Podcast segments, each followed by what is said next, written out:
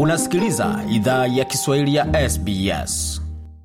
Tungependa kuwashukuru wamiliki wa jadi wa ardhi tunaofanyia matangazo yetu. Kuanzia leo, idhaa ya Kiswahili inatoa heshima zake kwa Kamareg, watu wa taifa la Kulinga, kwa wazee wao wa sasa na wa zamani. Pia kuanzia leo tuna wakubali wa Aboriginal na Torres Strait Islander ambao ni wamiliki wa jadi kutoka ardhi zote unaosikiliza matangazo haya.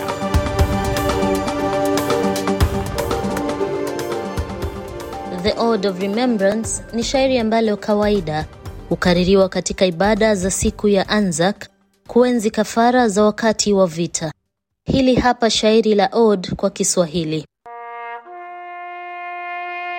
Hawatazeeka kama sisi ambao tuliobaki tunavyozeeka. Umri hautawachosha wala miaka kuwahukumu. Jua linapotua na asubuhi tutawakumbuka.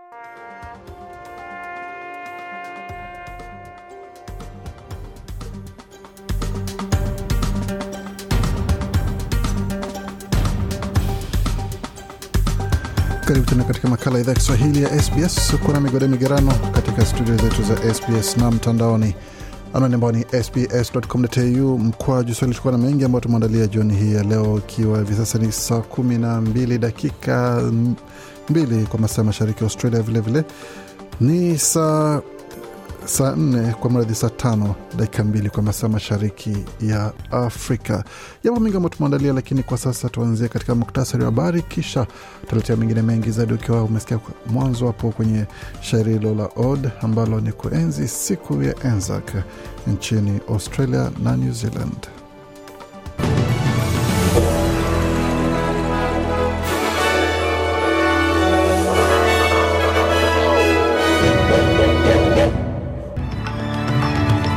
Katika muktasari wa habari tulioandalia jioni hii ya leo, mamia ya maelfu wajumuika katika ibada za alfajiri kuenzi ujasiri na kafara za wanajeshi wa Australia.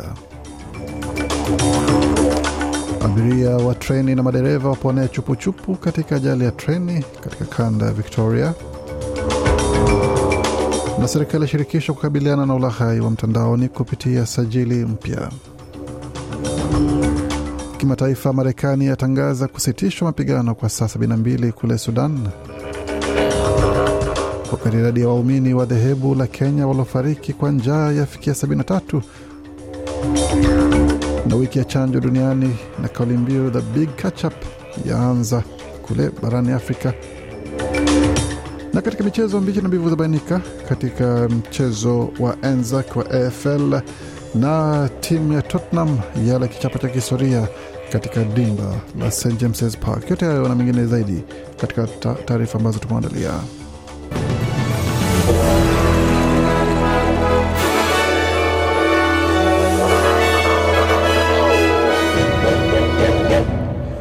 Wasikia idhaa Kiswahili ya SBS wakiwa na migode migerano, na hapa ni taarifa kamili ya habari kutoka studio zetu za SBS Radio. Waustralia wameshiriki katika ibada za alfajiri za Anzac Day pamoja na gwaride kwa enzi waliohudumia nchi yao. Mwaka huu ni maadhimisho ya miaka mia na nane ya kampeni ya Gallipoli katika vita vya kwanza vya dunia nchini Turkia. Kampeni hiyo ilikuwa na matokeo mabaya kwa wa Anzac ambao walipoteza wanajeshi wengi na walishindwa baada ya miezi nane ya vita. Kila mwaka ujasiri na kafara yao huenziwa, na siku hiyo pia huwaenzi waliopigana katika migogoro iliyofuata na wanaoendelea kuhudumu katika vikosi vya ulinzi. Katika sehemu ya kumbukumbu ya vita vya Australia, waziri mkuu Anthony Albanese alitoa heshima zake kwa wote waliohudumia nchi hii akisema kwamba Across our country this morning, Australians have gathered in peace. Free citizens of a proud... Anasema asubuhi ya leo kote nchini Australia, Waustralia wamejumuika kwa amani, raia huru wa nchi yenye fahari na uhuru. Miaka mia na nane baada ya waenza kwa kwanza kung'oa nanga kwa boti zao, tunawakumbuka na wote waliofuata. Tunatathmini kwa yote ambayo wamewezeshwa na kafara za vizazi.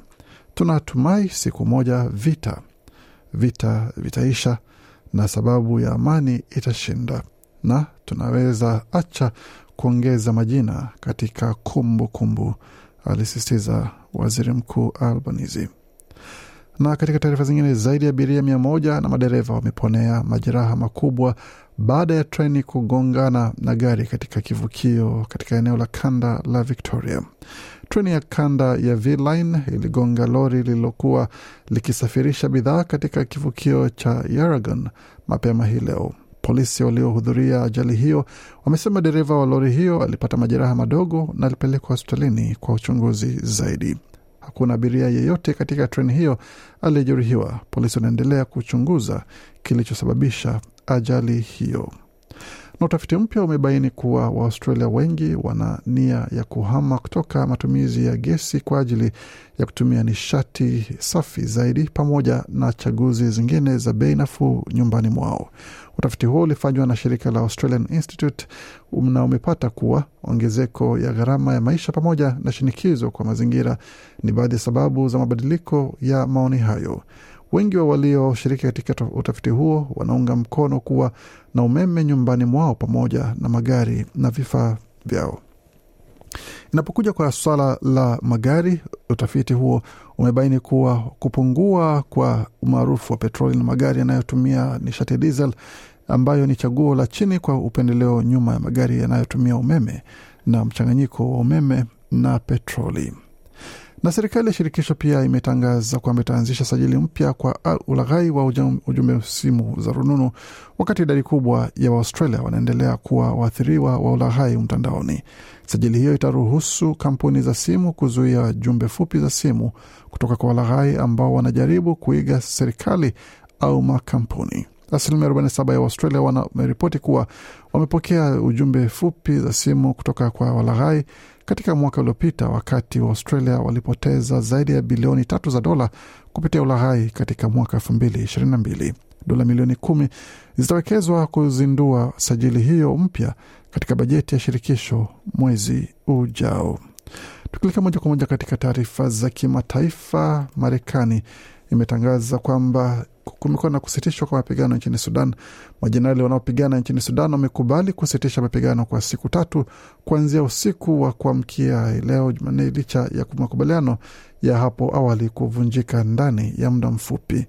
Waziri wa mambo ya nje wa Marekani Antony Blinken amesema kwamba baada ya mazungumzo katika muda wa saa 48 zilizopita, vikosi vya wanajeshi wa Sudan vinavyopigana vya SAF kinachomtii Jenerali Abdul Fatah al Burhan na kikosi cha RSF kinachomtii Jenerali Mohamed Hamdan Dagalo vimekubali kutekeleza amri ya kusitisha mapigano katika nchi nzima kuanzia usiku wa manane wa kuamkia leo ambayo itadumu kwa muda wa masaa sabini na mbili. Waziri huyo wa mambo ya nje wa Marekani amesema nchi yake inashirikiana na washiriki wake wa kuunda kamati ambayo itajadili usitaji kumradhi, usitishaji wa kudumu wa mapigano nchini Sudan, wakati ambapo serikali za kigeni zikiendelea na zoezi la kuwahamisha mamia wanadiplomasia wao pamoja na raia wao kuwapeleka mahala salama. Wa Sudan wanahangaika kutafuta njia za kuepuka machafuko hayo, wakihofia kwamba pande mbili za jeshi zinazopingana nchini humo zinazidisha vita vyao vya, kuwa, vya kuwania madaraka mara baada ya nchi za kigeni zitakapokamilisha shughuli za kuondoa raia wao. Tukitoka hapo, tuelekee moja kwa moja hadi nchini Kenya, ambapo idadi ya waliofariki katika tukio lililohusisha dhehebu la Kenya lililoamuru waumini wake kukaa na njaa hadi kufa iliongezeka na kufikia 73 Jumatatu. Vyanzo vya polisi vimeliambia shirika la habari la AFP. Wanaofanya uchunguzi walifukua maiti zaidi kutoka kwenye makaburi ya watu wengi katika msitu karibu na pwani. Operesheni kubwa ya kutafuta manusuru ilikuwa ikiendelea karibu na mji wa pwani wa Malindi ambako miili kadhaa ilifukuliwa mwishoni mwa juma, hali iliyozua taharuki nchini Kenya, huku Rais William Ruto akiapa kukabiliana na mienendo ya kidini isiyokubalika. Uchunguzi ulioanzishwa dhidi ya kanisa la Good News International Church na kiongozi wake Paul Mackenzie Mvenge ambaye alitajwa katika hati za mahakama, ambaye alihubiri kuwa kifo cha njaa kitawafikisha waumini kwa Mungu. Na lengo, tukitazama suala zima la mwanzo wa wiki ya chanjo duniani, lengo la ni kwa kila mtu, hasa watoto, kupata chanjo ambazo huenda walizikosa wakati wa mlipuko wa virusi vya korona. Aprili 24 hadi Aprili 30 ni wiki ya chanjo duniani, ambapo kauli mbiu ya maadhimisho ya mwaka huu mwaka 2023 ni in the, the big catch up. Lengo ni kwa kila mtu, hasa watoto, kupata chanjo ambazo huenda walizikosa wakati wa korona. Lengo kuu la wiki ya chanjo pia, uh, kulingana na shirika la afya duniani WHO, ni watoto zaidi, watu wazima na, wa, na jamii zao kulindwa dhidi ya magonjwa yanayozuilika kwa chanjo kama vile polio na surua.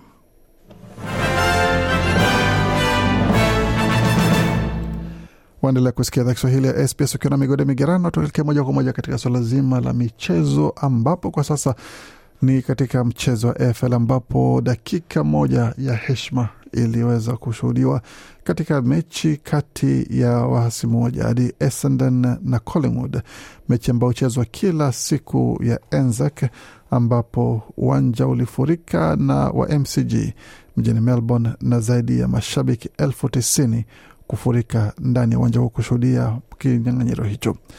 Mmoja wa waliohudhuria mechi hiyo ni bwana anayejulikana kama Scott, ambaye yeye na wachezaji wenza walizungumzia jinsi wanavyoenzi huduma ya wanajeshi wa Australia. The occasion's not lost on us and you know we're, we're not going to shy away from that. We're going to embrace it and, and um, Anasema kwamba hatutakuwa na haya kwa sherehe hii, na vilevile tutaonyesha ujasiri wetu na kuweza kuikumbatia iwezekanavyo. Vilabu hivi viwili ni vitu ni ambavyo vina heshima ya kuweza kucheza mchezo huu maalum, na kwa bila shaka ni kuweza kuonyesha kwamba tuna fahari na tuna bahati sana ya kuweza kushiriki katika michezo hii, alisema bwana Scott. Tukitazama kwa upande wa matokeo, mechi ambayo imekamilika muda mfupi uliopita, timu ya Collingwood imeibuka mshindi ikiwa na alama tisini wakati Essendon imemaliza mchezo huo ikiwa na alama sabini na saba na tukielekea moja kwa moja katika mchezo wa tenis ambapo bingwa mtetezi bingwa mtetezi wa mchezo wa tenis Ons Jabeur ameweza kubanduliwa katika mchezo wa wazi wa Madrid baada ya kupata jeraha la kisigino. Alikuwa anafanya maandalizi ya kuweza kushiriki katika mchezo wa wazi wa Ufaransa, lakini ambao utakuwa mwezi ujao, lakini kwa sasa anakuwa iko mashakani kwa sababu ya jeraha hilo, na haijulikani ni lini ataweza kurejea katika maandalizi ya mchezo huo. Wakati huo mchezo huu unaendelea kati ya Iga Swiatek ambaye atacheza Jumamosi katika nusu fainali ya mchezo huo mjini Stuttgart, Ujerumani. Tukielekea katika taarifa zingine za michezo, hususan katika soka, mechi ilichezwa alfajiri ya leo ama usiku wa jana, ambapo timu ya Tottenham Hotspur ilipata matatizo makubwa sana Jumamosi, ambayo ilikuwa ni asubuhi ya kuamkia Jumatatu, baada ya kucharaza magoli sita moja dhidi ya Tottenham, hali ambayo imefanya mwalimu wao wa mpito kutupwa nje na yule ambaye alikuwa msaidizi wake kupewa mikoba hadi mwisho wa msimu. Na katika mechi ingine ilikuwa ni zamu ya West Ham kuwacharaza Bournemouth na kuendelea kujinusuru kutoka lile dirisha la kushuka daraja, na basi wanaendelea hivyo katika michezo hiyo. Kwa sasa tukitazama katika mkia wa ligi, Southampton wameshikilia alama 24 wakati Nottingham Forest wana 27, Everton 28, Leicester City nao wakiwa katika hatari ya kushuka na alama 28, vilevile Leeds na pia wakiwa na alama 29 katika nafasi ya 16, kuonyesha kwamba yeyote kati yao anaweza akajipata pabaya katika ligi hiyo.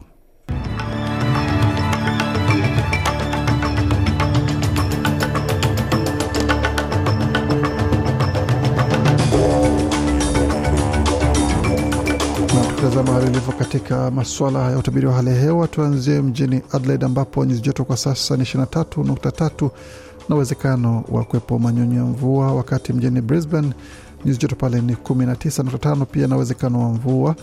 Canberra ni 16.5, Darwin zikiwa ni 31.2, Hobart 17, Perth 15.2 na uwezekano wa mvua vilevile, wakati Melbourne 21.8 na Sydney 19.1 zinahusika pale. Kufikia pone namwisha taarifa habari ambayo tumeandalia.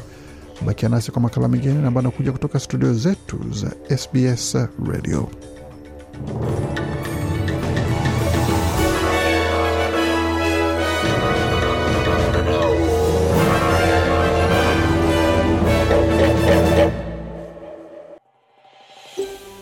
Je, unataka kusikiliza taarifa zingine kama hizi? Sikiliza zilizorekodiwa kwenye Apple, Google, Spotify au popote pale unapozipata.